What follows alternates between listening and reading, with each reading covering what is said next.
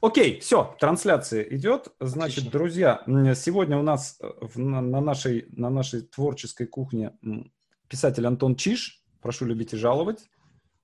Э, приветствую.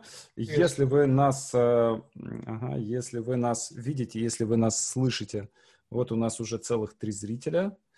Значит, если э, вы захотите задать какой-то вопрос Антону или мне, или кому-то еще через наш эфир, то вы можете это сделать. Вот, а пока не мешайте нам общаться между собой. Значит, смотрите, я э, думал, я, вернее так скажу, я когда готовлюсь к интервью, я не пишу вопросы никогда. Э, раньше я делал так, писал вопросы, потом начинался эфир, и я переворачивал листок с вопросами и начинал, начинал как бы общаться. Вот, но я думаю и э, думаю, собственно, о чем мы будем говорить. Э, и э, обычно мы начинаем с некого такого пути героя, да. И мне очень нравится то, что вы, эм, скажем так, вот для, для, для своего исследователя, да, вы его э, довольно удачно развлекаете, раскладывая разного рода, что называется, у англичан red herring, да, эм, э, такие, э, такой копченый лосось, да, который сбивает со следа, э, раскладывая разные версии биографии, э, вплоть до там родного города, который непонятно то ли Леон, кстати, был недавно в, на вашей родине, в Лионе, Э, очень понравился, очень хороший город. Э, то ли Львов, э, то ли Петербург, да, то есть как бы... И, собственно, я не буду настаивать на том, на разоблачении данной магии. Мне кажется, что она должна оставаться и существовать. Э, но, тем не менее, вот во всем этом эм, э, как бы нарративе э, хочется найти какой-то главный сюжет, понять его и вот, может быть, о нем поговорить. Поэтому я предлагаю начать с некого такого пути героя. И это я делаю такую длинную-длинную, красивую, извилистую подводку к довольно банальному вопросу, который я задаю каждому своему гостю, а именно, кем вы хотели стать в детстве? Э, Александр, во-первых, большое спасибо, что пригласили. Для меня это общение в прямом эфире в принципе не является новинкой, но в таком формате веб-общения для меня это является новостью. Я, в общем, очень люблю живое общение, очень люблю видеть глаза людей и читателей. И сейчас я вот вижу ваши глаза, но периодически думаю, посмотреть ли мне в глаза в камеру или смотреть вам в глаза. Чтобы вы смотрите на меня, смотрите на меня. Буду смотреть. Это на нормально. Да. Спасибо большое, очень приятно с вами поговорить. Ваши интервью вызывают у меня интерес. Не могу сказать, что я смотрю их все, но у вас есть очень интересные находки, как у человека, который вытряхивает душу из того, кто сидит на другой стороне камеры. Mm-hmm. Я когда вас слушал про героя, я, значит, значит, мучительно соображал, что я буду рассказывать про Родиона Ванзарова или про Алексея Пушкина, моего нового героя. тут я вдруг понял, что вы спрашиваете про меня, как про героя.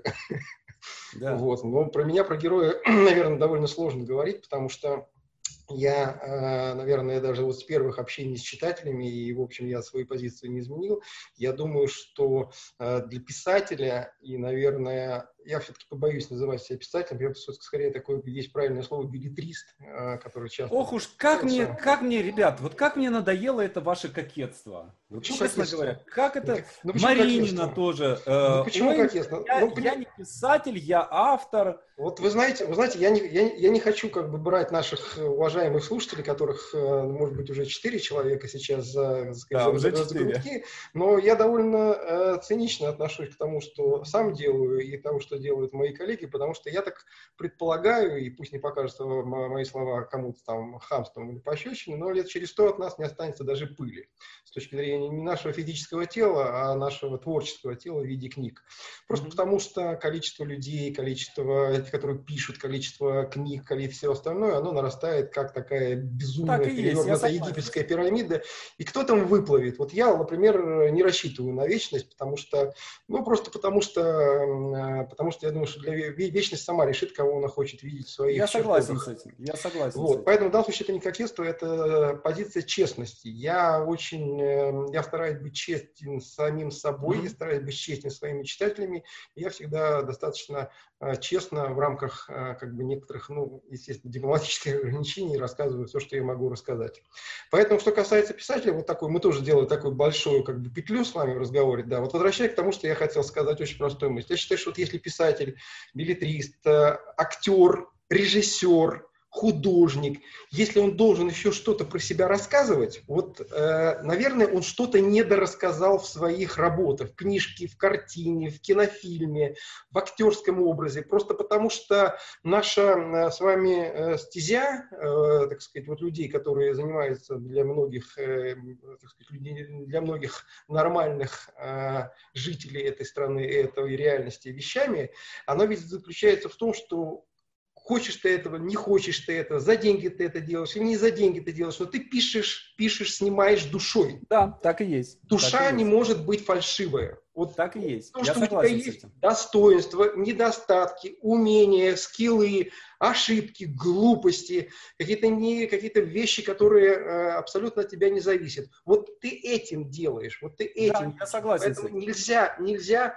то есть, конечно, можно писать за деньги, как бы вот отключив мозг и как бы, так сказать, наверное, mm-hmm. так, выписывать гекатонны да, всякого текста. Да, да, да, да, да. Но я так не могу делать.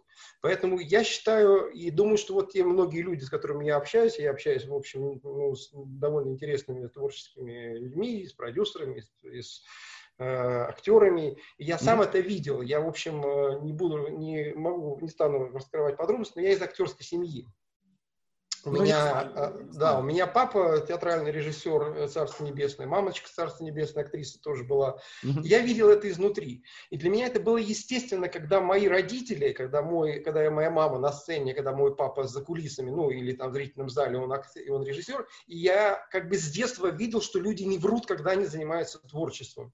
То есть они выкладывались полностью выкладывался, отец выкладывался на репетициях, я безумно любил сидеть у него на репетициях, прогуливая школу, и смотрел, как он, э, как он выстраивает вот тот для меня абсолютно непонятный для мальчишки мир, который существовал на репетиционной за сцене, а как потом э, мама э, играет какие-то роли. Э, я видел, что это, вот, это реальность, это правда, и невозможно в ней mm-hmm. врать. И не потому, что я вот сын своих родителей, а просто потому, что вот так вот генетически заложено. Ты, когда работаешь при кажущемся вот простоте жанра детектива, при кажущейся... Вот мне, что... можно я здесь э, вмешаюсь? Вот мне на самом деле, э, уже сразу мне есть что сказать, я прошу прощения, что, может, я с темпа как-то сбиваю. Во-первых, что касается, интересно ли Интерес, интересно ли что-то, эм, что стоит за писателем, кроме его книг? Да, конечно. Когда я приглашаю э, человека на интервью, да, я приглашаю, я ничего про него не знаю, да, я знаю только про него, про его книги, вот. Но если бы э, мне было достаточно его книг, да, я бы просто сел, взял бы книгу и вслух бы ее прочитал. Мне всегда интересно то, что за кадром. Мне всегда интересно, эм, из чего вырастает текст зачем он вырастает, как он вырастает. И это почти всегда это оказывается не бесполезным. Даже если э, там, скажем, разговор вообще не получается, да, то интересно подумать, а почему он не получился? А что, э, я, может быть, не то спрашивал, человек, может быть, не то отвечал, может быть, где-то мы друг друга не поняли. Вот, поэтому тут э, мне кажется, что есть э, такая штука. Вот, а теперь, что касается правды и правоты в искусстве. Мне кажется, что э, и любой выбор жанра, да, детективного ли жанра, и, и я тоже на, вся, на разных э, фронтах кровь свою проливал, да, и в драматургии, и в э, детективных сериалах для Первого канала, да, э, вот для меня, и в, в романах детективных тоже, да, для меня это всегда был способ не врать да, то есть, э, потому что ты можешь врать, э, пиша что, что-то чрезмерно авангардное, да, совершенно там такое, и врать при этом просто каждым словом своим. И ты можешь писать сериал для Первого канала, для дневного эфира, и это будет для тебя способ не врать. Именно потому, что очень слово очень изношено. Очень изношено. А и очень много создано способов врать э, посредством слова. Мне кажется так. И мне кажется, что мы как раз все время мы ищем этот способ не врать. Я с вами вынужден абсолютно согласиться, хотя для наших зрителей и слушателей это, наверное, безумно скучно, когда интервьюер, интервьюируемый соглашаются друг с другом и обмениваются комплиментами. Но по факту да. это так, действительно. Вот то, что я сказал, что не, ну, для вас ваш интерес к тому, как происходит рождение текста, как происходит драматургия книжки, для меня это понятно, потому что вы профессионал. Для читателя, для которого я делаю, и вы тоже для читателя, для зрителя, зрителя делаете. Наверное, это не столько важно, что там у писателя или у автора сценария в биографии. Просто потому, что если ему скучно читать книгу, то, в общем, дальше уже все равно. Из О, вопрос, из... что является биографией? Вопрос, что является биографией? Я думаю, Например, что... э, я думаю, что биографией является не то, э, что, ну, по большому счету, мне совершенно не интересно э, прекрасные и занимательные истории из вашего детства, в которых вы там, не знаю, э, украли бутылку из-под пива, взорвали и чуть-чуть не убились, да, то есть там такого рода нарратив мне, конечно, совершенно не интересен, да, а вот нарратив э, и история э, становления э, творческого человека, она чрезвычайно интересна, да, то есть, допустим, театральный ребенок живет в театральной семье, э, там, я газетный ребенок, да, то есть у меня с детства я вырос в редакции, и с детства у меня уважение к табличке с надписью «редактор», где сидел злобный старый дед, э, который мешал нам бегать и шуметь по редакции. Вот, соответственно, у вас вот этот театральный мир, волшебный мир. У многих людей этого не было, да, то есть вы имели возможность видеть, как рождается что-то. Вот. Возникало ли у вас желание стать частью этого мира? Или возникало желание, наоборот, оттолкнуться от этого мира и сделать что-то другое совершенно? А, ну хорошо, значит, э, так сказать, вы от меня требуете некий каминг который, в общем, такой, ну, да. Ну давайте так, значит, э, для того, чтобы я удовлет... постараюсь вас удовлетворить, удовлетворить ваш интерес, не раскрывая каких-то конкретики и каких-то деталей, да, действительно, ребенок из театрального мира, абсолютно из театрального мира, как бы гастроли, э, там, репетиции, вечером после школы спектакль, просто потому что ребенка нельзя оставить дома. После этого ребенок делает делает э, резкий поворот. Ребенок идет в спецмат-школу, э, которая была в Советском Союзе, а я советский ребенок, она была одна из самых сильнейших. Вот, вот ребенок решил позаниматься высшей математикой, и так это он занимался, что, в принципе, после окончания школы ребенок мог поступать э, в, фактически на, в любой университет или вуз Советского Союза, просто потому что он всех сделал бы на экзамене, потому что то, что, э, так сказать, студенты мучительно пытались решать, мы это решали на уровне там, 9 класса, как школьное домашнее задание. Mm-hmm. Вот, ребенок заканчивает музы, эту самую свою математическую школу, и после чего он делает очередной кульбит. Он идет на театровический факультет Э, театрального, э, известного театрального института, который, в общем, оканчивает там худо-бедно с красным дипломом. После чего ребенок делает следующий кульбит. Вместо того, чтобы заниматься наукой и исследованием э, русского театра или mm-hmm. исследованием новых медиа, которые тогда только появлялись, а это конец 80-х годов, начало 90-х годов, ребенок делает следующий кульбит, и вот из теории он идет в практику, он идет на телевидение. Причем mm-hmm. как бы в самую такую месиво, в новости, в новостейное телевидение, в которых он уже не ребенок, а уже юноша, а, которым он проработал 10 лет. После чего... А это было сознательно, вот смотрите, вот эти повороты, да, э, это было некое сознательное решение или оно происходило как бы само собой? Э, там, скажем, условно говоря, прочитал книжку про Ферма и подумал, а круто быть математиком, и раз вот уже математик. Э, отучился, да, все, дальше надо идти, что делать там. Я не знаю, что делают э, математики, да, там защищают диссертацию, идут работать какими-нибудь младшими научными сотрудниками или еще что-то в этом роде, да. Вместо этого э, вы вдруг какой-то, ну это же э, как-то как, должно понимаю, решение да, какое-то да, должно да, быть, что-то должно да. быть причиной этого решения. Нет, я буду заниматься театром. Почему? Я а, хочу был... заниматься Мирхольдом или там я хочу заниматься Вахтанговым. Или мне нравится читать книжки про театр, я буду тогда сам писать книжки про театр. Вот в чем причина таких Вы знаете, поворотов? вы знаете, я вот как бы после прожив некоторое количество лет и немножко оглядываясь на себя, я сам себе задавал этот вопрос. Но я, наверное, всегда могу сам себе ответить, что в тот момент, когда я принимал какое-то очередное решение, я был очень честен. Мне безумно хотелось это делать. У меня был mm-hmm. безумный драйв к этому. Прикольно. У меня просто, да, у меня просто, да, да даже не прикольно, это вот сложно объяснить. Это как бы вот хочется положить жизнь, принести алтарь, жизнь, свою жизнь на алтарь там математики, театроведения или телевидения. Вот буквально так вот, потому что, в общем, как бы а, некоторая сатанелость в том, что ты делал, была всегда. Я в детстве это называл увлечением. Я говорил, вот у меня начинается увлечение. И это было просто космос и все космос. Ну, вот увлечение это... Увлечение, увлечение математика да. и все, математика да. и... Увлечение, увлечение это было какое-нибудь там фехтование или авиамоделизм, а это такой был берсерк такой, знаете, когда да. вот уже все, уже до конца и навсегда, и в общем до могильной доски. А потом как-то это все в одну секунду заканчивалось. И вот э, такая матрешка из того, чего я прошел в своей жизни, э, оно, вероятнее всего, вело к тому, что, э, то есть, когда я всем этим занимался, у меня было внутреннее ощущение, внутреннее ощущение, что я вот должен достичь какой-то точки, вот какой-то точки, после которой в моей жизни что-то случится такое, чего я понятия не имел, но вот некое такое внутреннее подсознательное э, энергетическое, какой-то клубок, который внутри бурлил, а я никак на него не мог дойти, да, дожать, да, доползти в своих работах.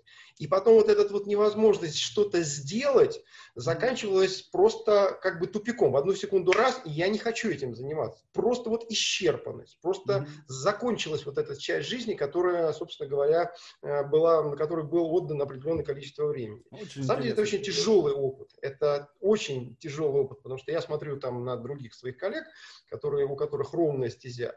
В общем, ну как бы люди как вот начинали, э, те мои там телевизионные коллеги, например, которые которые там в начале 90-х со мной начинали, я просто вижу их биографии, я знаю, они, в общем, многие публичные люди, вот, и я понимаю, что вот у них правильная жизнь сложилась, а моя жизнь абсолютно неправильная, сложена. Вот я сам своей рукой, своим, своим как бы таким вот э, желанием дойти до точки, до сердцевины, до глубин, я оказывался, в общем, в положении некого такого петрушки, который сам себя бьет палкой по голове, а потом оказывается, что, в общем, как бы из ряда шишки набивал.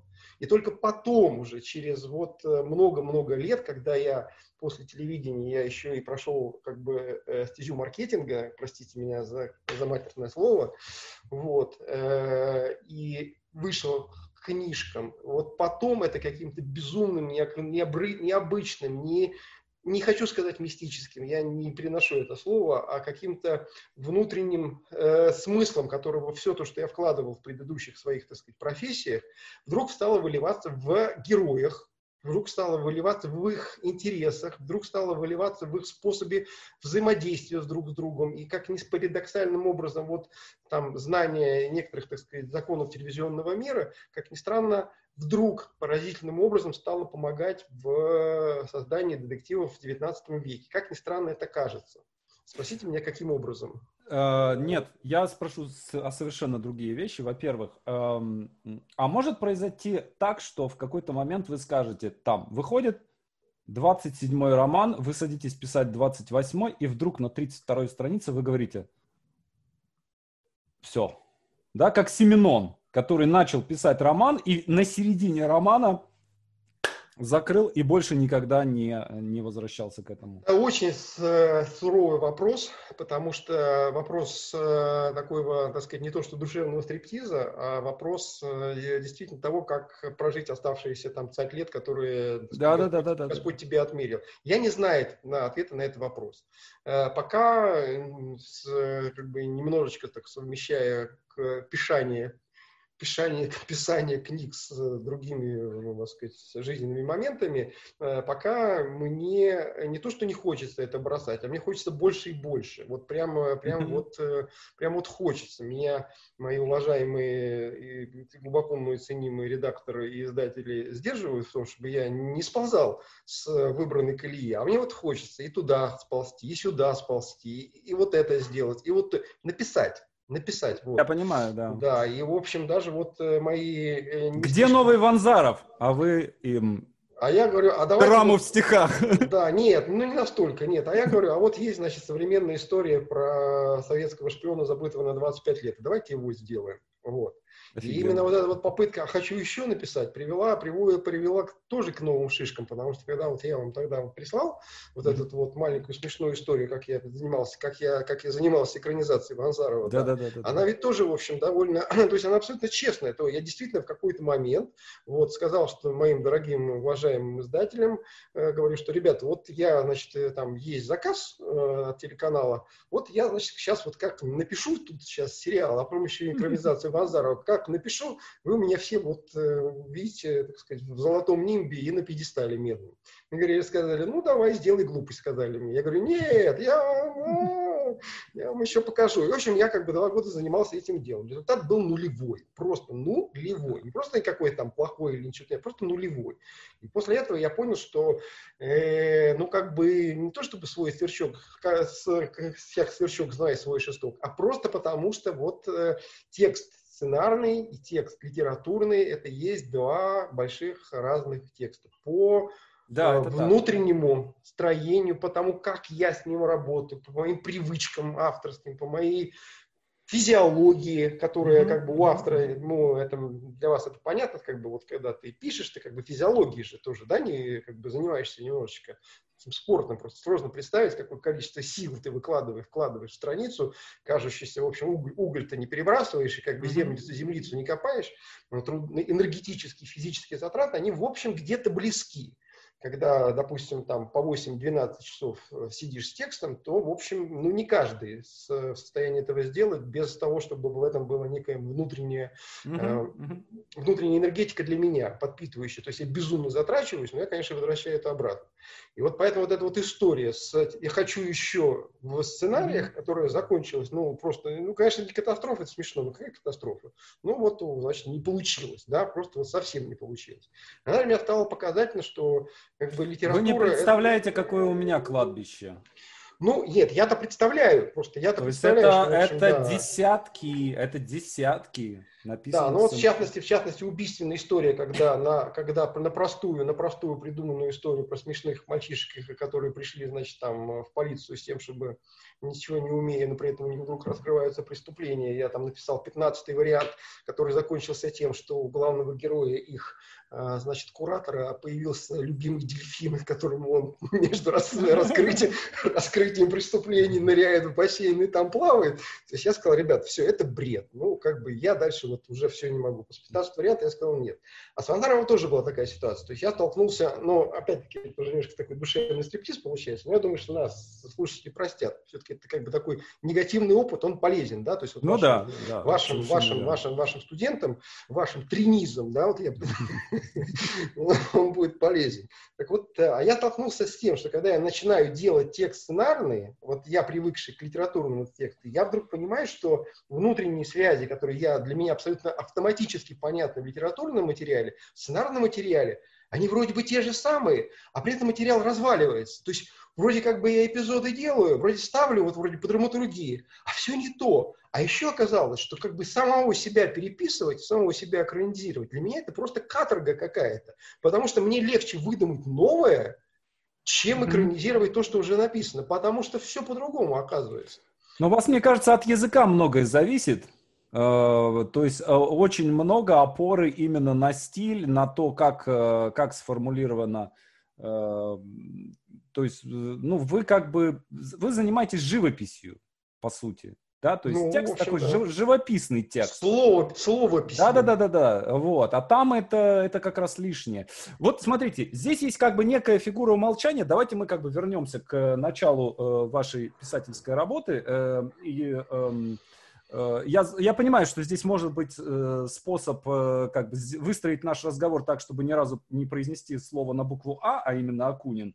Вот, но э, я его все-таки произнесу, и э, давайте я как бы сформулирую, как мне кажется, как, как дела обстоят. Если они с вашей точки зрения обстоят по-другому, то вы, естественно, скажете мне, что я не прав, и все это фигня.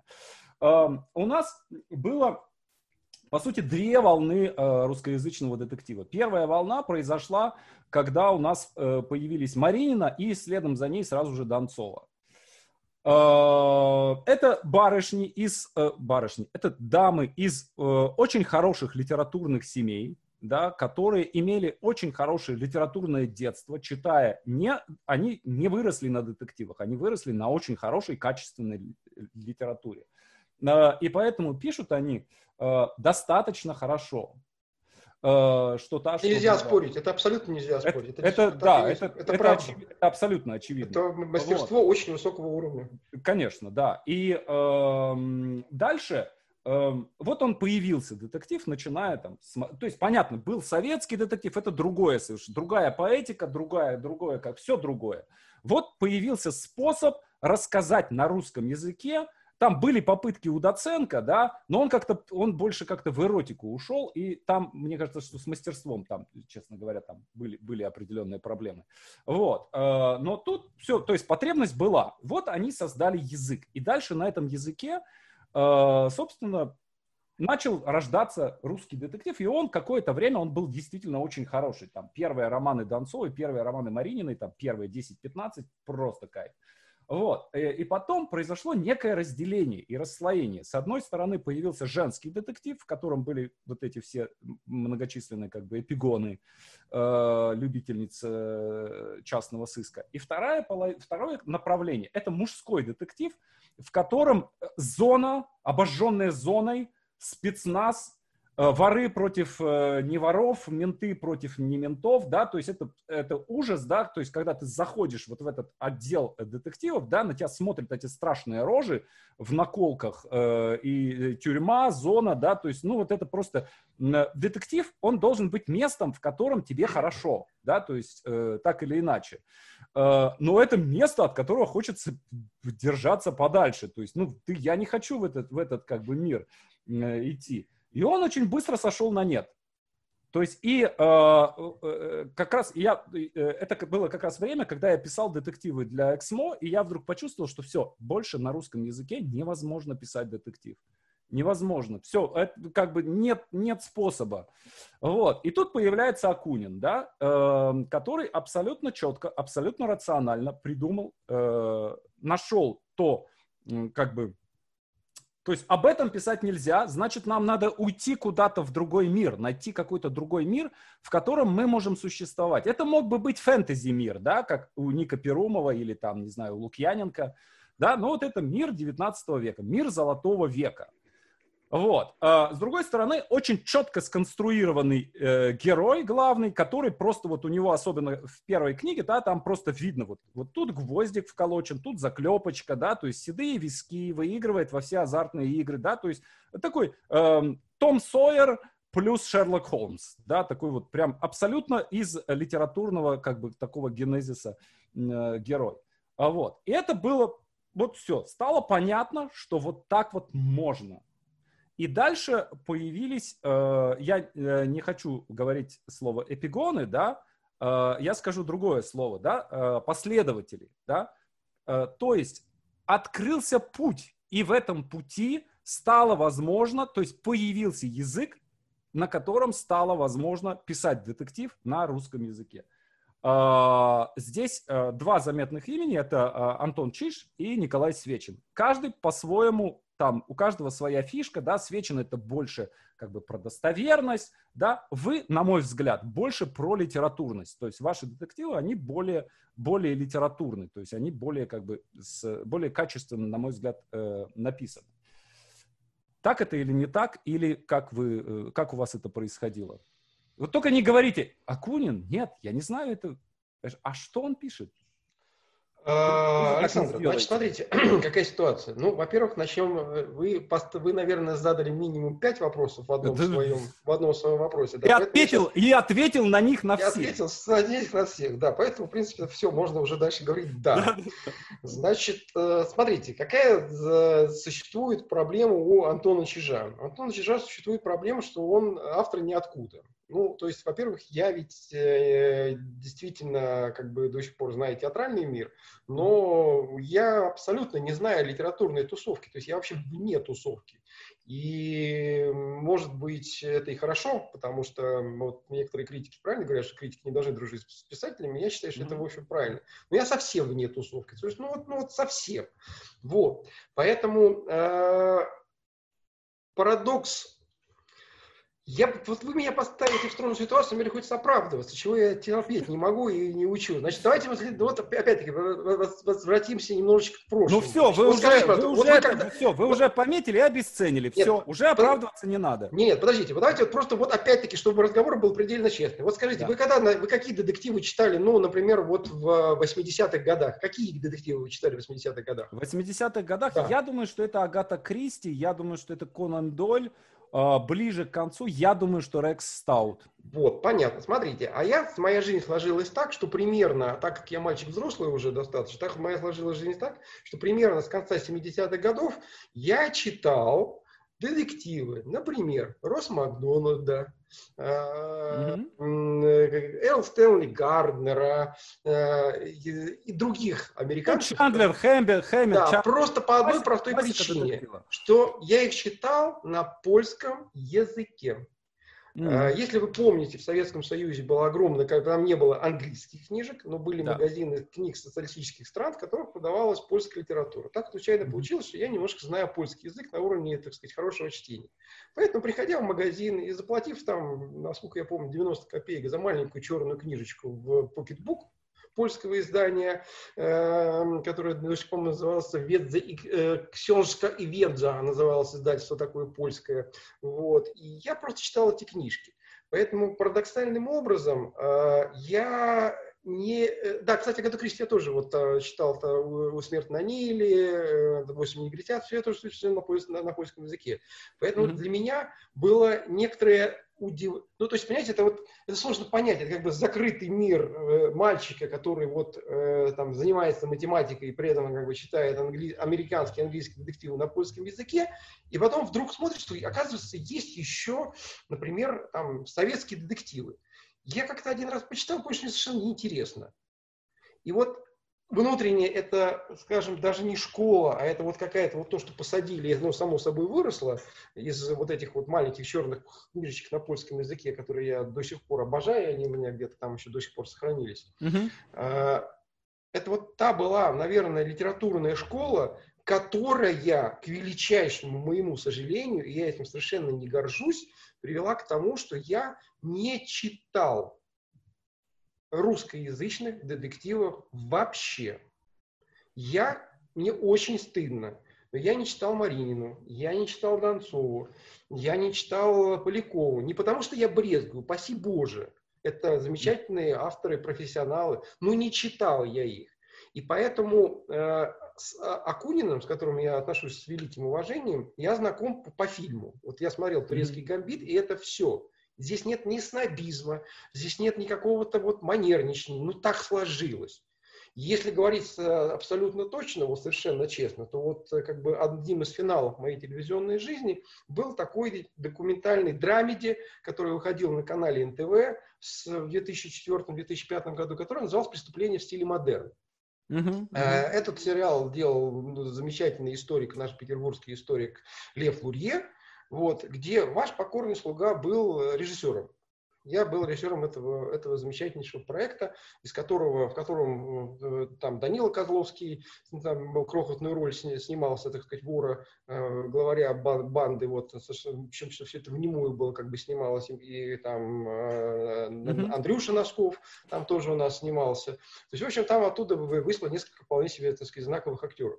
Вот. И после этого, сделав вот эти вот 30 серий, вот я вдруг окончательно понял, что я вот просто хочу написать исторический детектив, потому что я при помощи Льва Лурье э, меня прям как вот макнули вот в эту историческую действительность, и я понял, mm-hmm. что насколько это вот, как, насколько меня прет от этого. Был Акунин, не был Акунин, был Юзефович, не был Юзефович. Вот мне было, честно говоря, абсолютно все равно.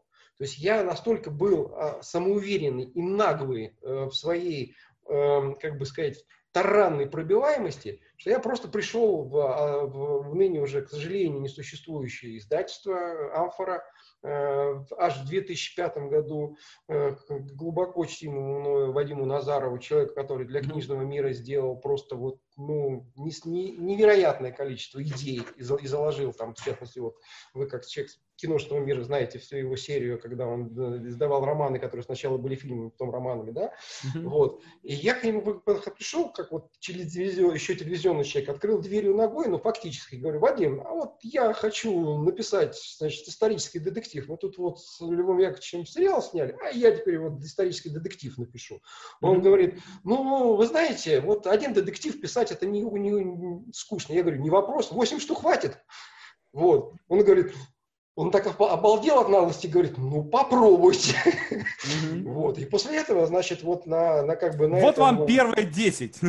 Да, вот, да, вот. Ну, как бы все на самом деле случилось точно наоборот. И, в общем, как бы первый детектив, он мог бы вообще не, не, не, не появиться. Просто потому что, ну, просто, э, как бы, вот опять-таки, это вопросы вот интересные, наверное, для ваших, для ваших ребят, которые слушатели, да, то как человек, автор, автор, да, это совсем неинтересно. Вот я прошу читателей выключить звук на этом моменте.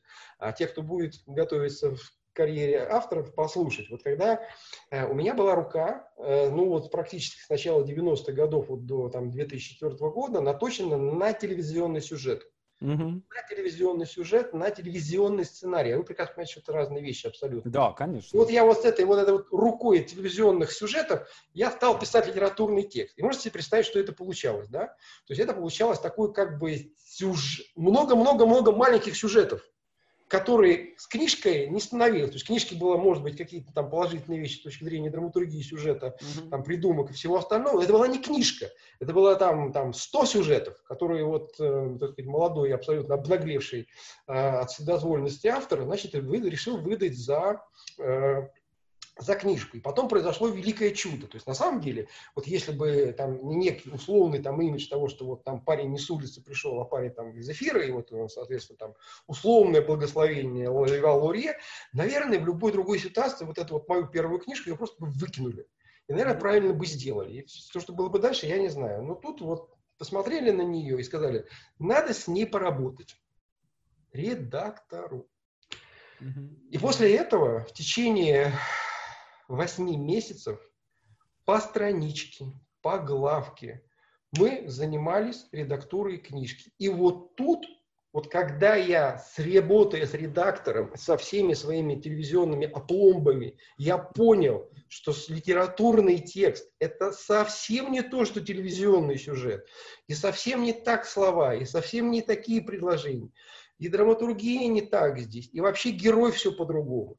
И вот э, э, эта школа, наверное, была единственная и главная школа детектива. Поэтому все то, что я не читал... А кто редактором был? Кто у вас редактором был? У меня редактором был Илья Байшов.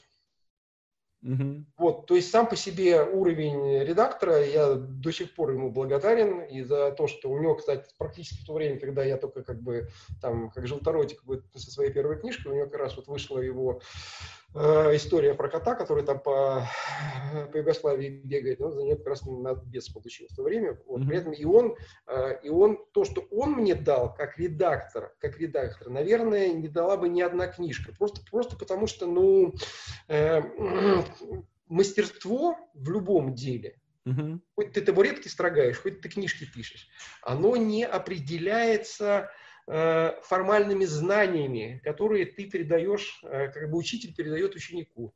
Это так. Там, длина предложения должна быть там 8 слов. Значит, э, начиная как бы роман с какого-нибудь там жесткого, жестких слов для того, чтобы человек обратил внимание.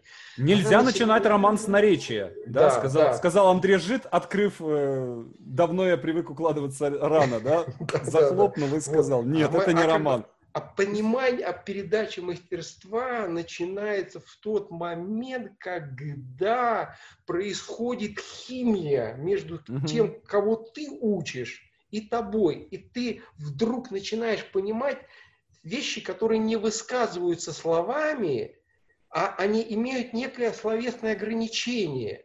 Ну, потому что, чтобы ты понимал, чем ты занимаешься. Потому что на самом деле, вот для меня, как бы, следующий шаг вот после этой первой книжки, когда Байшовский, mm-hmm. с Байшовым он мне редактировал, для меня следующий огромный шаг был в в прошлом году, когда я запустил свой воркшоп с ребятами, фактически пришедшими с улицы, и когда я стал перерассказывать им свой опыт, вот это для меня был второй гигантский такой, как бы, как бы такая школа. И вот тут просто я понял, потому что на самом деле, когда вот, э, когда ты занимаешься детективом, вот э, про что ты пишешь? Вот как вы думаете, когда вы про что вы пишете, когда вы пишете детектив? Вот вы про что пишете детектив, когда вы пишете? Каждый раз про это каждый раз а, разные вещи. А вот нет, а вот нет, а вот есть единая как бы глобальная такая сверхзадача, которая про что вы пишете детектив? Про что вы пишете детектив? Вот вы, Александр, про что вы пишете детектив?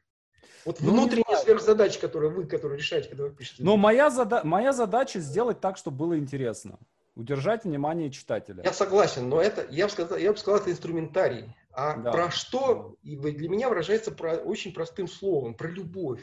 Вот как ни парадоксально, детектив – это про любовь.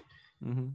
Загибаем пальцы. Про любовь к справедливости, про любовь к тайне, про любовь к моим эмоциональным взаимоотношениям с текстом и про любовь к герою. Вот эти четыре про любовь – это то, что ты делаешь, когда ты делаешь детектив.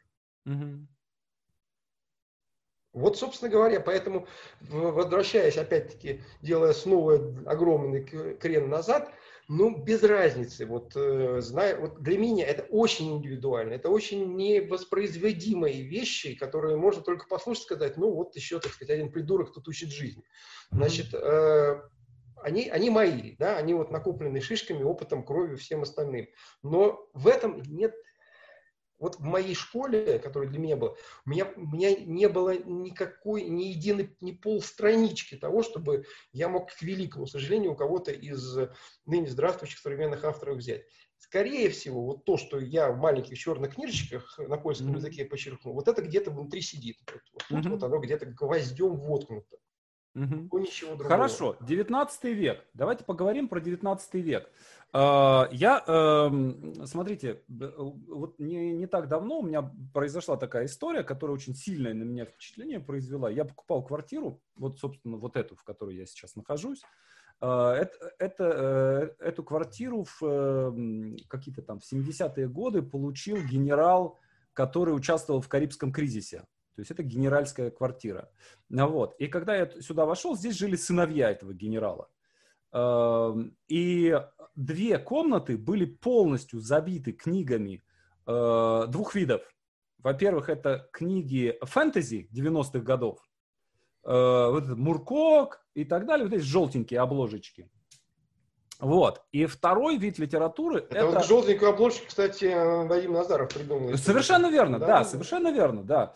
Э, и э, Толкиена он впервые издал да, да, да, да, трех томах, еще, да, да, то есть первое, сначала был «Хоббит», потом два тома издали и остановилось издательство, да, да, и потом первый уже трехтомное э, там было. Вот. И второе, это современная литература про попаданцев.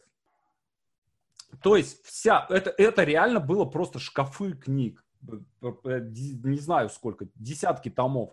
Э, и я взял пару книг, там э, что-то такое, э, там вот герой вместе с Василием Сталиным что-то там куда-то там отправляются воевать с какими-то гитлеровцами там и так далее, и так далее. Вот, при всем том, квартира была убита насмерть насмерть убита. То есть это было просто такой бомжатник, да, то есть это все там месяц просто вот это снималось, отскребалось все. Вот, и для меня это стало каким-то э, таким,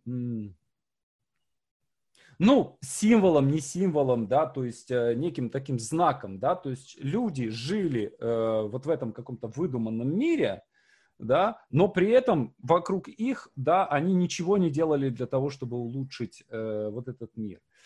И сейчас э, у нас очень много э, литературы, да, скажем, вот фантастика, которая у нас была, скажем, в советское время, да, это была всегда фантастика про будущее. Вот. Сейчас у нас, даже если это фантастика, это всегда фантастика про прошлое. Да, то есть э, даже если у человека, э, человек изобретает машину времени, он не в будущее отправляется, а в прошлое для того, чтобы Наполеона убить или там еще что-нибудь такое. Э, то есть э, как-то так получилось. Ну вот есть эм, две э, концепции, да, одна концепция прогресса, что все к лучшему идет, да, и вторая концепция золотого века, что в прошлом был золотой век. И вот мне кажется, что сейчас мы живем вот в этой ситуации золотого века, да, у каждого этот золотой век свой, да, кто-то считает, что 20-е годы это был золотой век, кто-то считает, что 90-е годы был золотой век, да, прекрасное демократическое время, время свобод, время, когда мы читаем читали все московские новости и смотрели НТВ, да, кто-то считает, что 19 век был таким золотым веком. Во-первых, что вы думаете по поводу этой концепции? Вообще, хорошо это, плохо, есть ли это, или это все мой сон, да? И что для вас 19 век? Ну, давайте я тогда опять-таки... Еще ну, пять вопросов. Еще э, пять вопросов, да, и все, да. да. Значит, вот на самом, на самом деле пример блестящий, который вы привели, это пример того, что литература, вот то, что ну, называется, называется жанровая литература, она выполняет одну из очень важнейших функций. Она является таким транквилизатором. Она да, является это таким, так, обезболивающее. Таким, да, она является обезболивающей, она является таким психотропным средством, разрешенным, незапрещенным. Да. И она является, конечно, с точки зрения побега от действительности, может быть, одним из самых лучшим способом, если выбирать между водкой, спасибо Боже, наркотиками и книжкой, то лучше книжка. Да, да, да, да, да. Потому я, что, извините, я просто не, не удержусь. Э, был такой э, у э, Честертона была э, такая история, вот там цитата была великолепная.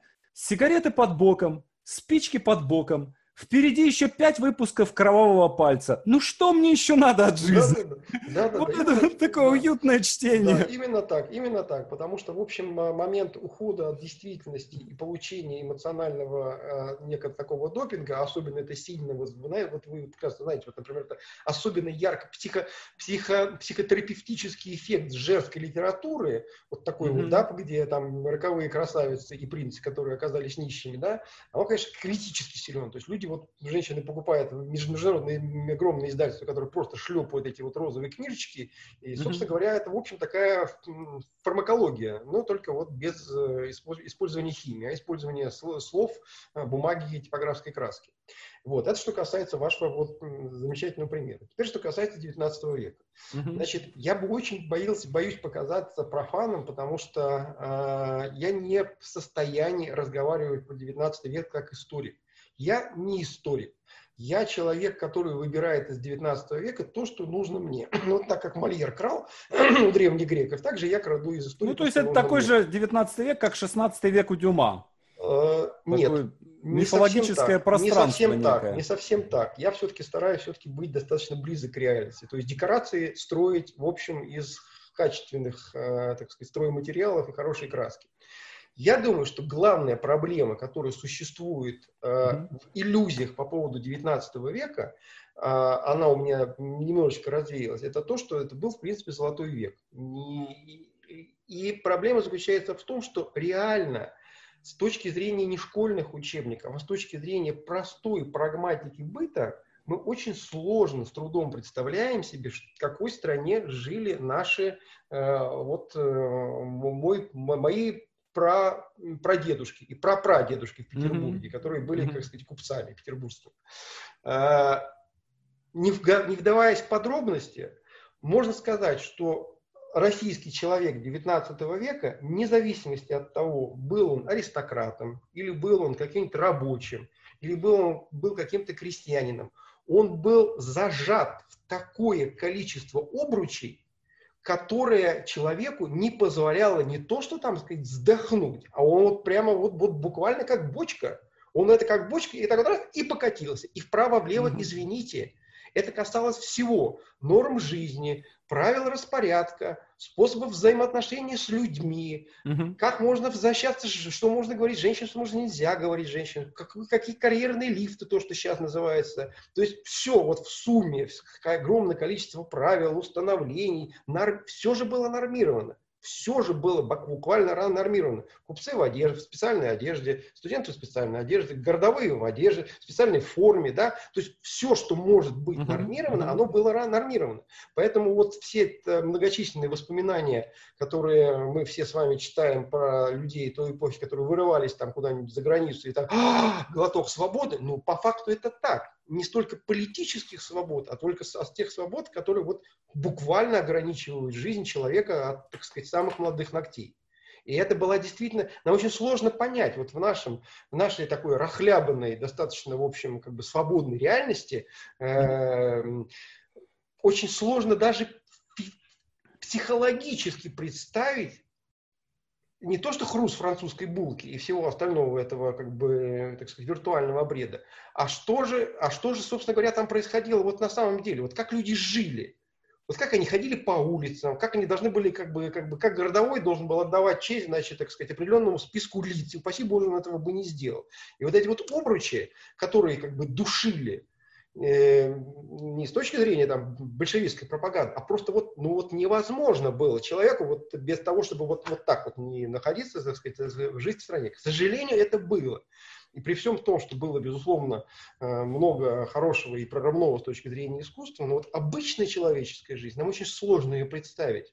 Потому что нормированность ее, ее закрепощенность, ее так вот разделение по полочкам, что может иметь, что имеет право делать женщина, в каких профессиях она может заниматься, а каких она вообще не имеет права заниматься, да? Что может, куда может попасть, например, офицер, которого там не сложилось со службы, куда он может попасть? Да только в полицию, больше ему деваться mm-hmm. некуда, да? Что может, что происходит, так сказать, с человеком, э, там, который, так сказать, что-то там, что, что-то украл, и он попадает на каторгу, а потом с каторги возвращается обратно. Что с ним происходит? У него происходит вот все, все жестко нормировано.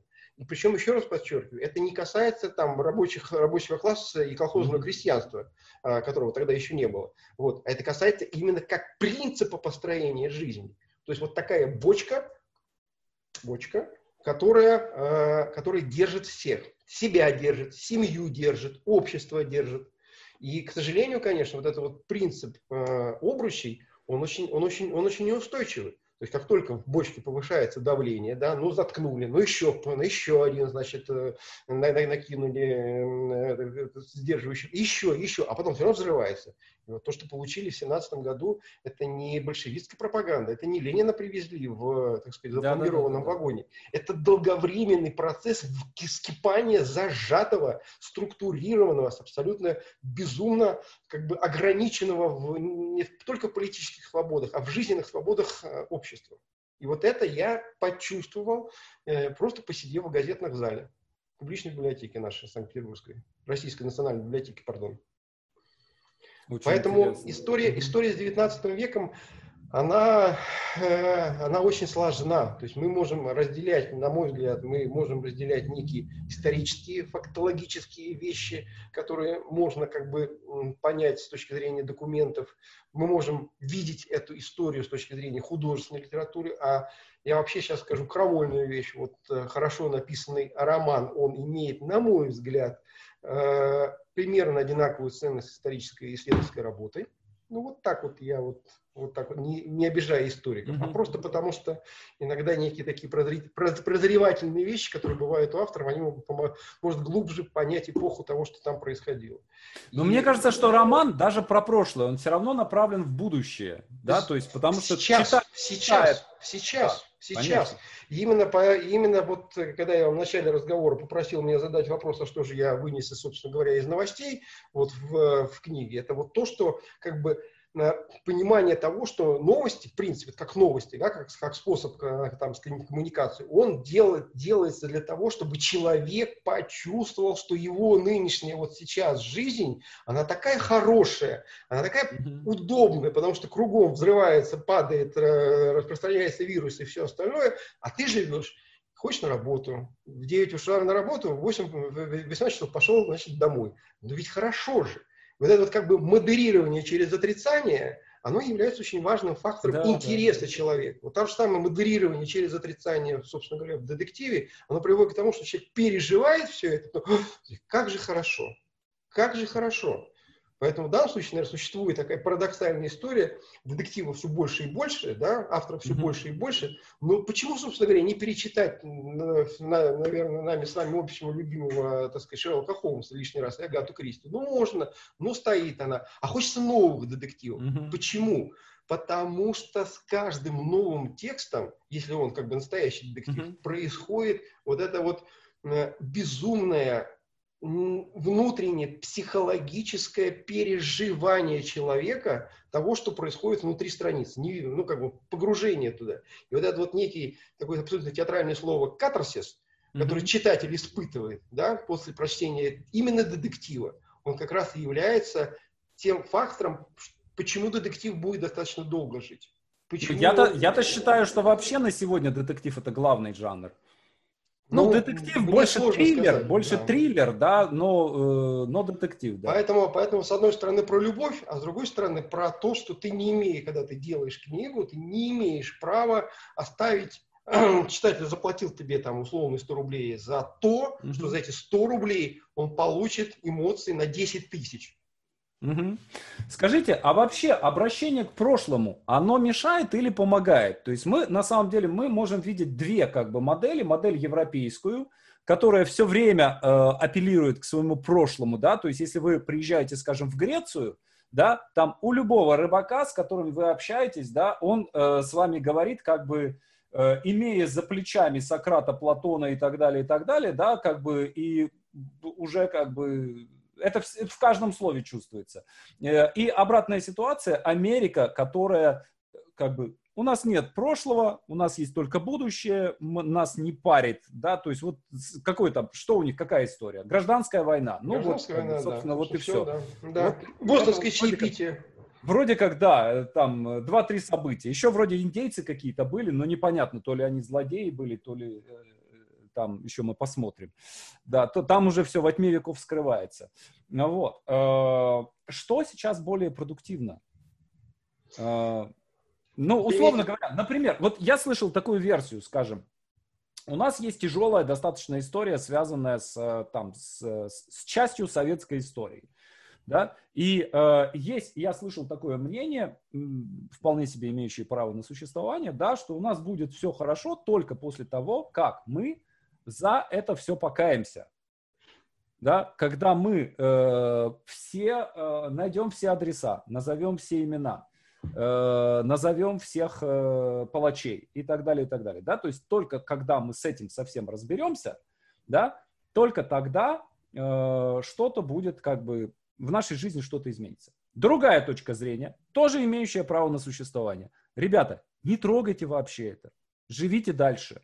Живите так, как будто этого не было. Стройте свою жизнь заново. 70 лет вычеркнули, да, это потерянные годы, мы их вычеркиваем из своей памяти и идем дальше. Э, скажем, э, по поводу войны, да, вот есть э, Великая война, да, надо постоянно напоминать, чтобы это не повторилось, надо там каждый год праздновать, да, чтобы, не дай бог, снова там фашисты по нашим улицам не ходили. Одна точка зрения. Другая точка зрения – Пока мы э, празднуем победу, э, война продолжается. Пока мы живем вот этой парадигме бесконечного э, 41 -го года, да, э, враг у ворот и так далее, и так далее, война продолжается. И вот две точки зрения. Э, что вы по этому поводу думаете? А, мне кажется, что обе эти точки зрения являются не самоцелью, а механизмом добивая достижения определенных э, целей, которые Возможно. Находятся, находятся вне, собственно говоря, э, самоценности этих идей для, для современного человека. Э, по моему мнению, суд исторический или какой-либо иной – он всегда э, заканчивается тем, что приходят следующие судьи, которые судят этих судей. Это так. И, наверное, э, как бы было же сказано, что, собственно говоря, э, ну, есть и высший суд, прислужники разврата, да, то есть на самом деле позиция человека, который выбирает э, одну из двух вот ваших вами названных парадигм, она мне не близка ни одна, ни вторая. Я могу сказать, что наша жизнь это, наверное, очень маленькая вспышка между небытием бывшего и неизвестностью будущего. Поэтому на самом деле мы с вами, как э, люди, как физические монады, мы не можем знать, что будет за порогом смерти, когда мы этот порог с вами переступим. И вот исходя из того, что мы этого не знаем, и как, кто будет судим, а кто будет оправдан, а кто будет, э, а кто будет, так сказать, вергнут в гиену огненную, где э, скрежет зубов, где плачет скрежет зубов. Но мы этого не знаем. Поэтому наши оценки, наши оценки очень близко лежащих событий, они, наверное, э, немножечко более горячие, чем они того заслуживают. Вот э, парадоксальным образом, наверное, если бы сохранились ветераны войны 1812 года, да, вот mm-hmm. мы могли там действительно, так как попадаться, оказаться в каком-нибудь 1814 году, и, и если бы этим ветеранам сказали, что будет культ Наполеона, они бы, наверное, покрутили виском пальцем в голове и сказали, да вы это же сволочь, он же Москву спалил, он же в Смоленске людей вешал, он же расстреливал без суда и следствия. Что же вы эту сволочь кровавого тирана, значит, поднимаете на знамя и там со значками буквы «Н» ходите? Поэтому, ну вот, а теперь мы как бы к Наполеону относимся как к выдающейся исторической личности. Я не говорю о том, что наши исторические личности там через сто лет будут оправданы. Но mm-hmm. вот э, как бы суд окончательный не нам принадлежит, просто не нам, что бы мы ни говорили. И все вот эти вот вещи, связанные с тем, что забыть или не забыть, они э, имеют отношение скорее к политической реальности, чем э, реальности, которую вот ну, должны здесь, быть заняты наши Мне мозги. кажется, что здесь для нас это более насущный вопрос. Почему? Потому что для многих из нас это вообще, вообще семейный вопрос. Да? То есть, Я скажем, согласен. Моя да, жена... Просто Э, она из э, семьи Каторжан. То есть ее дед, он воевал, попал в плен и оказался в Воркуте. Он был московским клоуном. Он, у него был номер с карандашом. А бабушка была угнана в Англию, но хотела вернуться назад, вернулась, тут же отправилась в Воркуту. Да? То есть вот эта часть нашей семьи, она оттуда, с каторги. Жена родилась на каторге. Вот. Мой дед э, был сотрудником МГБ. То есть, ну, он, когда он вернулся из армии, да, работать, где там было еще работать, да, вот тут он устроился в МГБ, и э, он занимался тем, что охранял ссыльных. Он жил на каторге. У него, у поселка даже названия не было, 21 квартал, да, то есть мы с ней оба родились на каторге, но просто она, э, внучка э, тех, кто кого охраняли, я внук тех, кто охранял. Вот. И мы все я понимаю. вместе потратили всю свою молодость на то, чтобы э, с нашей каторги э, выбраться на свет Божий. Вот. Ну вот, я, я вас прекрасно понимаю, да, вот потому, но для меня, если говорить конкретно о войне, для меня, у меня война не может закончиться, просто потому что mm-hmm. э, мой дед, э, командир Красной Армии, который Э, в июне 41 года отказался от брони и ушел э, командиром минометной роты, он лежит где-то под Пулково. Я не знаю где. Угу. Так что мне сложно с этим. Ну, для нас, я, я считаю, что для нас война еще не, не закончилась. Думаю, что нет. Это все я мы... думаю, что война закончится, война окончательно закончится, закончится для моего ребенка и, наверное, так сказать, для ваших детей, которые, в общем, да. уже совсем другое, совсем другие люди, совсем другая страна.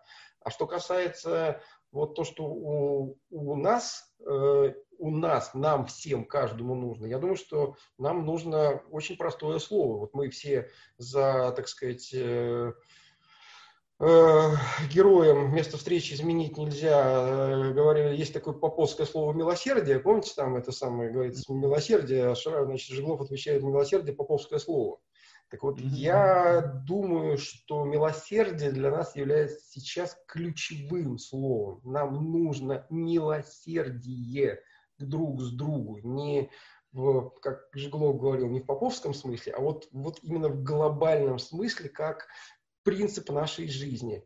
Милосердие тому, что ты делаешь. Вот на самом деле, вот то, что это востребовано, это вот э, Миша же Галустян очень точно, так сказать, вот в своем э, персонаже «Забыть и простить». Да, да, да. Да, да, сказать, «Забыть и простить». Это, это то, что вы, вы как бы, ну, то есть, э, вы, вы же знаете, да, то, что говорит Шут, к королю, да, это правда. И вот э, Галустян, как великий абсолютно шут, он говорит правду, то, что народ хочет. Мы хотим милосердия. Угу. Мы хотим не столько доброго царя, сколько милосердия друг к другу. Милосердие угу. к тому, что там, ну, наказали, ну и простили. И милосердие, точно так же, как вот ваш пример, наверняка не единственный, а многие семьи тех, кто сажал, и тех, кто сидел, это тоже же милосердие. Милосердие забывать, милосердие прощать. И это тяжелейшая вещь, но мы должны через это, наверное, пройти, как взрослые мальчики и девочки. Ну да. Э, я думаю, что мы уже э, просто час, больше часа уже пролетело. А, почти 55 минут, да. Да, да, да. Я еще, еще пару вопросов задам, с вашего позволения, и задам пару вопросов от зрителей. Коллеги, если вы нас слушаете э, в прямом эфире, а не в записи, да, то, пожалуйста, пишите либо в чате на YouTube, либо в комментариях на сайте. Вот смотрите, детектив сегодня самый слово-то, слово крутится, слово космополитичный, да, но э, это неправильное слово, скорее такой проникающий жанр. Э, скажем, э, мы с большим удовольствием читаем британский детектив, Э, мы, э, я не знаю, вы читаете или нет, скандин... я очень люблю просто скандинавский Да, мне очень нравится. Мне очень да, нравится скандинавы, да. И э, Нёсбе, и э, Стиг Ларсон, и э, там какие-то какие малоизвестные ребята совсем уже, да, я всегда просто, когда я приезжаю, там, не, знаю, в условный какой-нибудь Осло, да, э, в Норвегию, в Осло, э, или в Копенгаген, да, я там набираю. Идете в бар, где Харри Холли, так сказать. Да. А это непременно, это непременно. Это не... Я прошел по всем стигларсоновским местам, да, то есть я зашел в магазин 7-Eleven, где э, эта барышня с татуировкой дракона затаривалась, э, сфоткался на фоне ее дома с видом на залив. Это, это свято... по святым Кассир... местам. А кассирша при этом думала, вот и еще один. Как же, как же они заманали эти русские, да, как этот самый, мы когда приехали к Полу Маккартни, в, на, ну, он рядом с Эбби Роуд, э, там, ну, мы дома не застали его, но, значит, и мы идем, а у него нет ну, таблички. Ну, записку, записку оставили, наверное. Да, да, там таблички нет на, на доме, да, то есть у него шестой дом, но номера нет на нем. И мы ходим, как же так? Вот восьмой дом, вот, вот четвертый, где же шестой дом? Вот, и какой-то парень, значит, э, мимо идет и говорит, Слова не говорят. Все, все понятно, ребят. Мы знаем, мы и понимаем, зачем вы здесь этот дом. Фоткайтесь и валите отсюда, давайте. Вот. Э, почему-то э, русский, рус, вот э, нет какой-то какого-то проникновения русского детектива на э, мировой рынок. И мне кажется, что даже попыток как-то нет в этом смысле. Э, как вы, я, почему да, почему я... У нас есть движение оттуда сюда, да, но не происходит обратного движения от нас к нам. Э, вот да. вопрос, вопрос очень правильный. Значит, почему не происходит движение а, от нас, э, нашей литературы туда? Я думаю, это вам нужно все-таки задать вопрос людям, которые занимаются книгами, ну, например, ну, э, я, об этом, Копьев, я, об этом с, я с Копьевым по этому поводу разговаривал. Вот. Более того, мы с ним встречаемся где-то недели через три, я снова с ним буду вот, Задайте говорить. ему этот вопрос, а я могу вам рассказать ответ от Антона Чижа. Вот да. это сугубо почему Антон Чиж не попал попал э, на международные рынки. Хотя, надеюсь, все-таки это когда-нибудь произойдет. Э, где-то в районе 2009 года, значит, права на первые мои две книжки были проданы в Польшу. Угу. На самую первую книжку, э, которая называлась и называется «Божественный яд», и на вторую книжку. Вот поляки купили эти две книжки. Почему они купили первую книжку, мне было понятно, потому что там есть польская героиня, которая, собственно говоря, в Петербурге там функционировала. Вторая книжка, она просто, ну, как паровозом им купили. И дальше произошла история, которая для меня абсолютно стала объяснима, почему вот мы, вот почему мои книжки, понимаю, тяжелейшим образом будут проходить туда. Угу. Звонит мне, значит, звонит мне польская, э, польский переводчик с хорошим знанием русского языка, славистка, славистка, подчеркиваю, да, полячка, славистка, и говорит, э, а скажите, пожалуйста, а что такое околоточный надзиратель?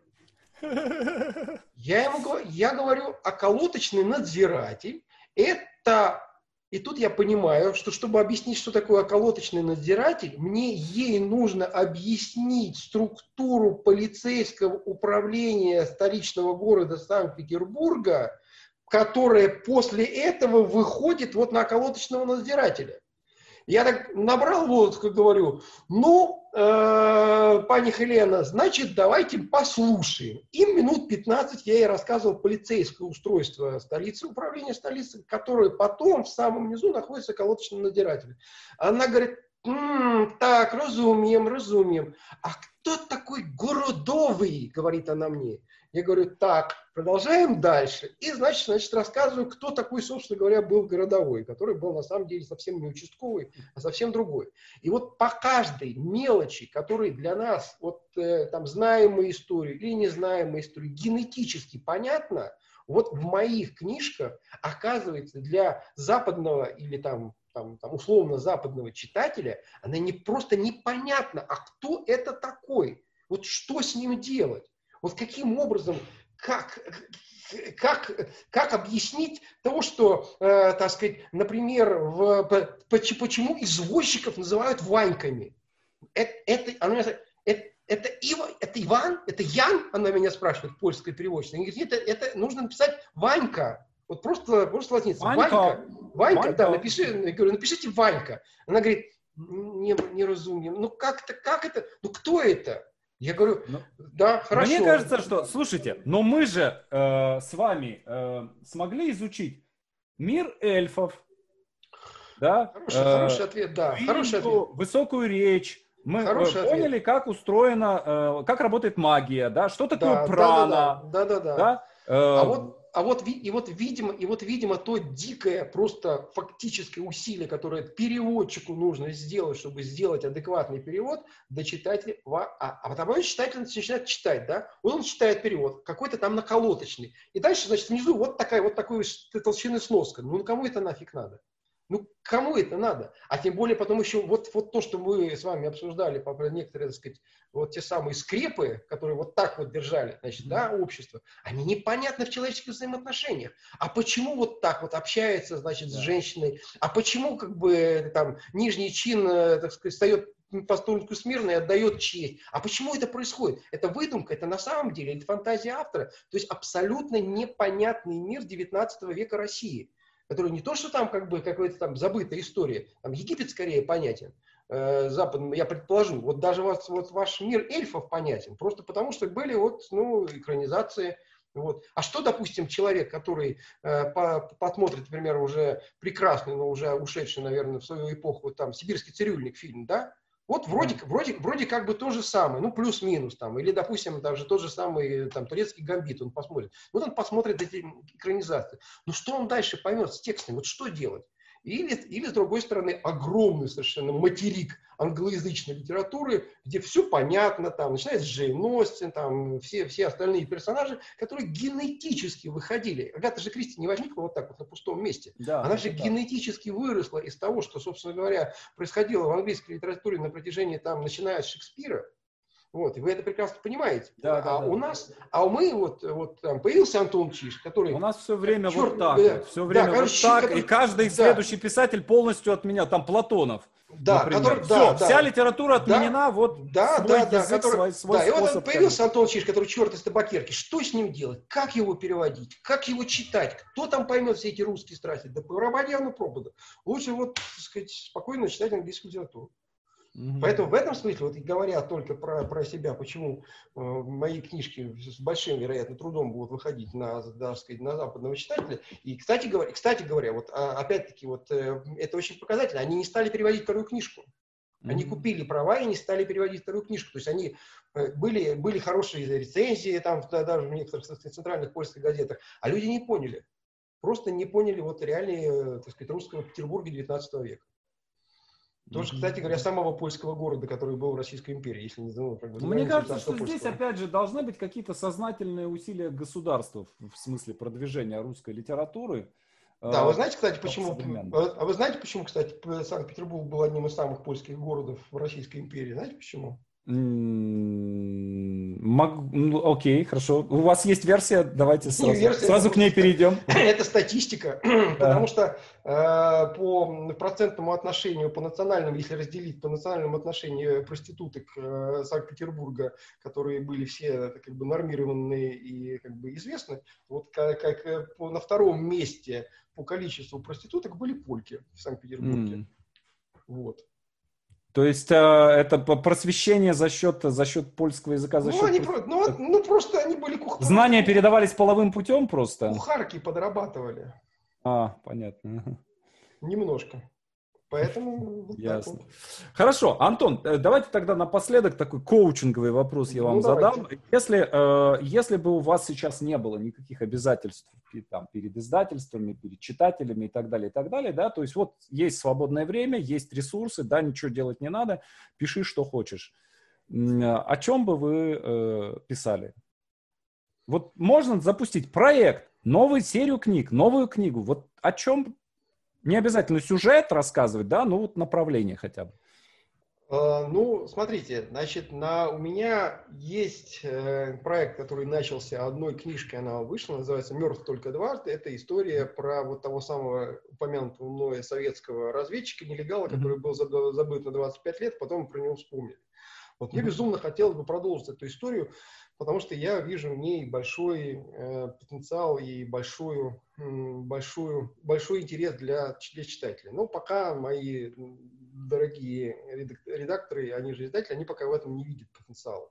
Вот. Mm-hmm. А, что касается, а что касается э, проекта книжного, мне кажется, что э, то, что, то, что было заложено в Ванзарове, то, что есть в Ванзарове, может быть передано его про праправнуку, прапраправнуку, который находится mm-hmm. в современном мире, и в этом современном мире, используя генетически то, что его прапрадедушке или прадедушке было, э, так сказать, заложено, вот, mm-hmm. вот, вот это было бы, на мой взгляд, очень интересно использовать в современном мире.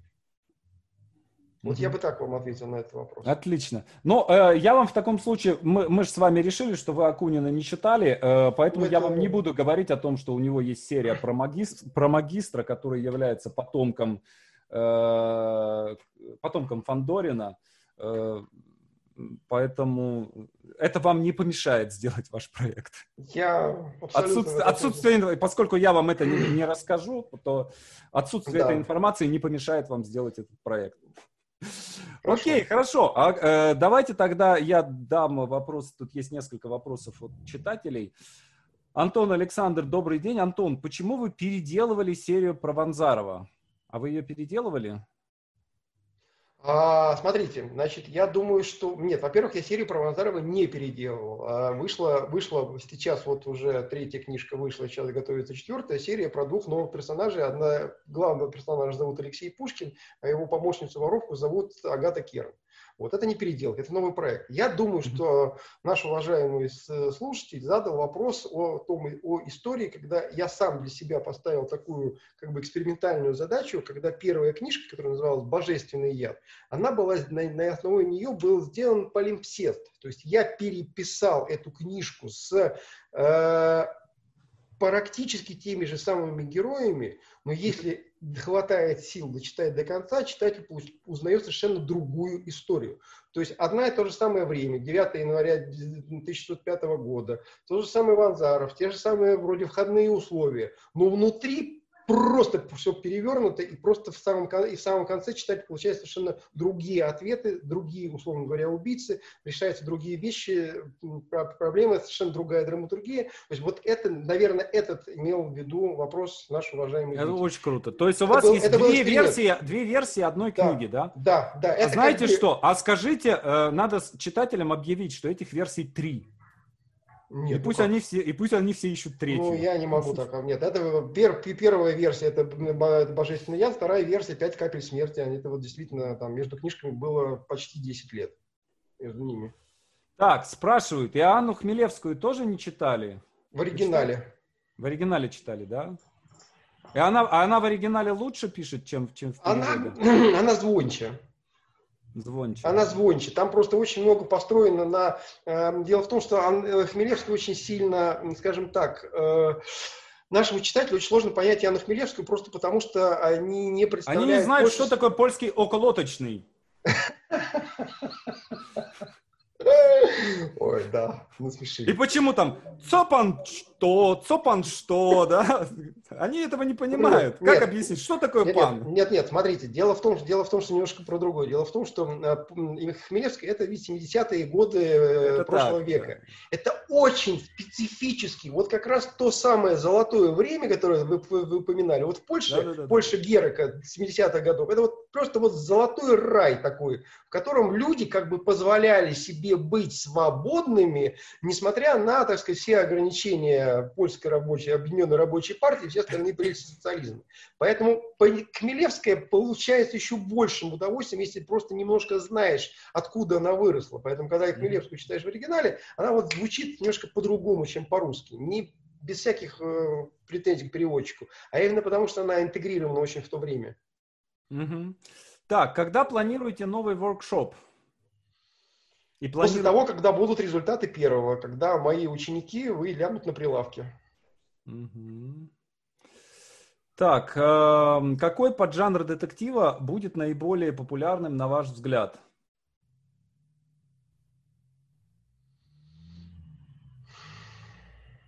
Я думаю, что хороший. Поскольку не мой вопрос, то я Интересно. Я думаю, что самый, да. самый важный поджанр это интересно. Я вот знаю то, что вот э, нам, в частности, вот рассказывали на, на конференции, на читательской конференции Эксмо, что у нас почему-то в России совершенно не попер жанр под названием True Crime, когда вот реальное как бы, преступление, да, да, да. ничего не выдумано, документ, документировано, вот детализировано, э, протоколы переписанные, показания свидетелей, бла-бла-бла, вот почему-то не попер вот это действительно вот загадка. Вроде как бы все документировано, вроде как бы все... Нет вот, своего прям... Трумена Капота, мне кажется, чтобы запустить. Может быть. Дал может сильный быть, толчок этому. Может быть, может быть. А вот у нас вот, вот не пошел. Какого-то, да, такого ур... калибра Достоевского автора. Может быть. планку задал.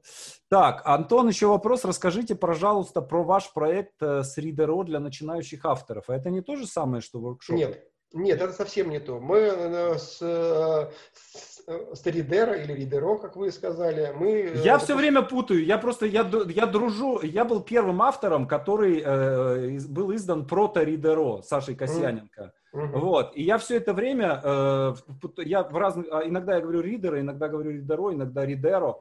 Вот. И он меня все время повторяет, и я никак, поправляет, и я никак не могу запомнить, как правильно. Да, ну я как бы по-деревенски, как у нас говорят наши деревни, ридера, мне так проще. Да. Значит, э, да, действительно, это совершенно отдельный проект. Это будет импринт Антона Чижа на ридера. Это будет первый угу. детективный импринт, э, который, в общем, как так будет сформатирован. Значит, э, попасть в этот импринт не самым простым образом. Я не беру туда готовые книжки.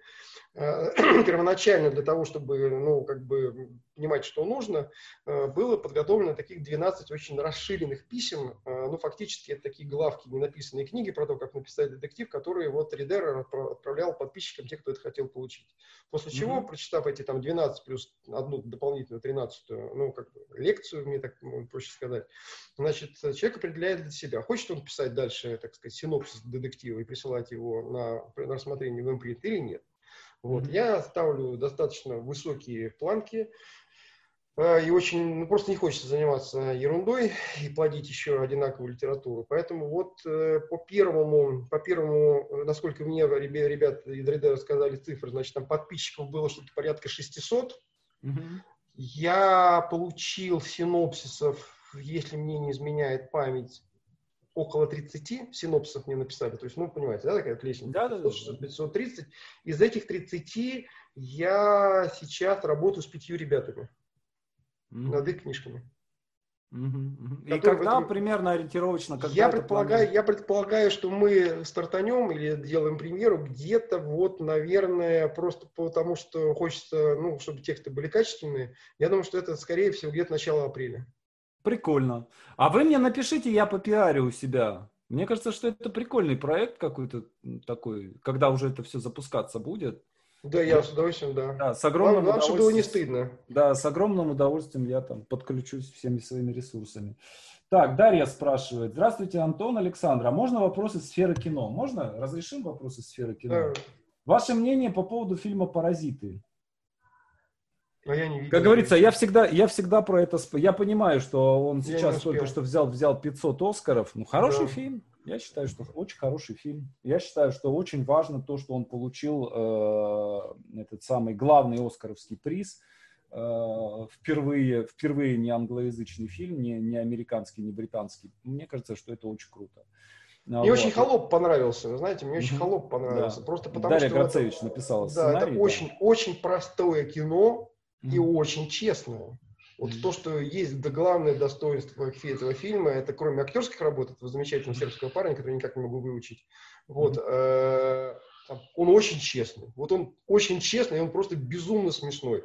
Я человек очень смешливый, меня рассмешить очень просто. Я ржал я, когда, когда в сцене, когда нам приходит этот самый холопский парень и говорит, к нам татаро-монголы, значит, пришли в деревню, я ржал так, что на меня уже стали шикать, потому что меня просто прорвало. Это было настолько смешно, это настолько прямо вот, вот жизненно было.